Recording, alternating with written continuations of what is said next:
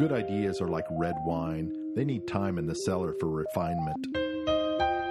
Here's where I keep mine. Welcome to 55 Degrees.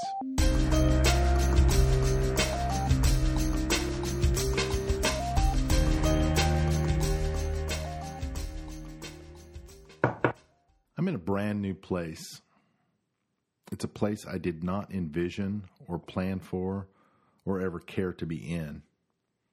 In some ways, it feels like I have graduated college with a very expensive degree, some practical experience, but no clear direction ahead. The canvas is blank, and I'm not sure what to paint on it. It's an uncertain place, but I wouldn't call it scary. I'm not that way. It's my nature to keep going. I live for possibilities. Some would say I live in the future, or at least I'm always picturing it and what it might look like, and am always trying to figure out how do we get there. I think this helps explain why faith comes natural to me. Faith is central to my entire thought process ever since I was 17. Faith is deeply personal to me, and I don't always talk about it openly, but I feel it's time to start. My reticence comes from a fear of being misunderstood. It's not important that you agree with me. It's deeply important that I feel you understand me. And there's much misunderstanding when it comes to the topic of faith. I'm seminary educated. My first career profession was a collegiate pastor. You might say I got paid to have faith. But I came to a point where my faith was stagnant and I was at a crossroads. Do I stay in my profession and still receive a paycheck, all the while knowing that I was not in a place of confidence?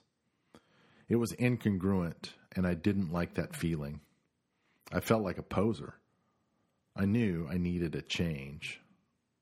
Ultimately, I had to leave the ministry to find my faith again. I eventually found it, and now 15 years later, I haven't lost it. One reason I've chosen to address this topic on my podcast is that I'm ready to risk being misunderstood. It's safer to be quiet and talk about other subject matter but there's where I find that same incongruence. Why would I not be willing to talk about something that's so central and so important to me? I didn't have a very good answer for myself. Second reason I'm choosing to speak is that you might be like me, in the same boat, redefining what your faith will look like for your future. There's been much said in the name of faith that I do not resonate with any longer. If that's the case for me, you might be thinking that way too.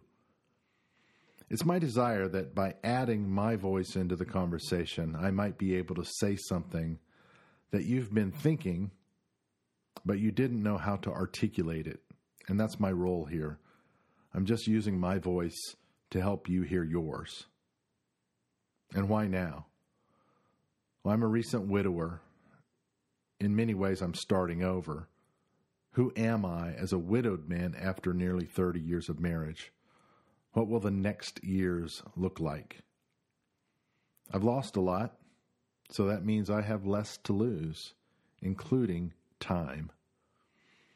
The Psalms say, Teach us to number our days so that we may gain a heart of wisdom. And the interesting point about that instruction is this I can't number my own days. I don't know how, how many days I have left, but I can number those around me. My late wife, 21,923 days, age 60. My dad, 27,351 days, age 75. And my mom, 30,070 days, age 85. What I gained from this experience exercise is this everyone's life comes to an end, and I plan to live with that in mind. I'm one step closer to it today than I was yesterday. You might call it a new sense of urgency. I like to think of it as a new opportunity. And what you will soon learn about me is that I always lean toward the positive side of life. It might annoy you, but on the other hand, it might be a most refreshing sound that you've been wanting to hear. I don't seek balance. The spirit of the age exists to do that for me. There's plenty of negativity available. I don't need to balance my life or words with anything negative. That doesn't make sense to me. So here's where I'm going in the next episodes of this podcast. I'm very intentional. I'm not winging it. I have a thought process I'm working out here. I plan to describe what a life of faith has looked like for me beginning at the age of 17 and what it looks like now on day 20,872 at age 57. I will describe how I understand the simplicity of faith and the two prerequisites to living a fulfilling, rich, and abundant life of faith. I will share about how I have tossed overboard much of what was handed to me over the years in the name of faith that I no longer deem necessary. I no longer embrace the idea that living by faith has to be difficult, that any mindset rooted in difficulty is a negative derived from an understanding of the world around me, not the kingdom of heaven. I will share how I hear from God and have entered into an ongoing conversation with Him. I've come to reject the idea that God is elusive, difficult to hear, and hard to understand. I will describe the role that dreams and visions play for me. Hopefully, I can take away some of the weirdness and mystery.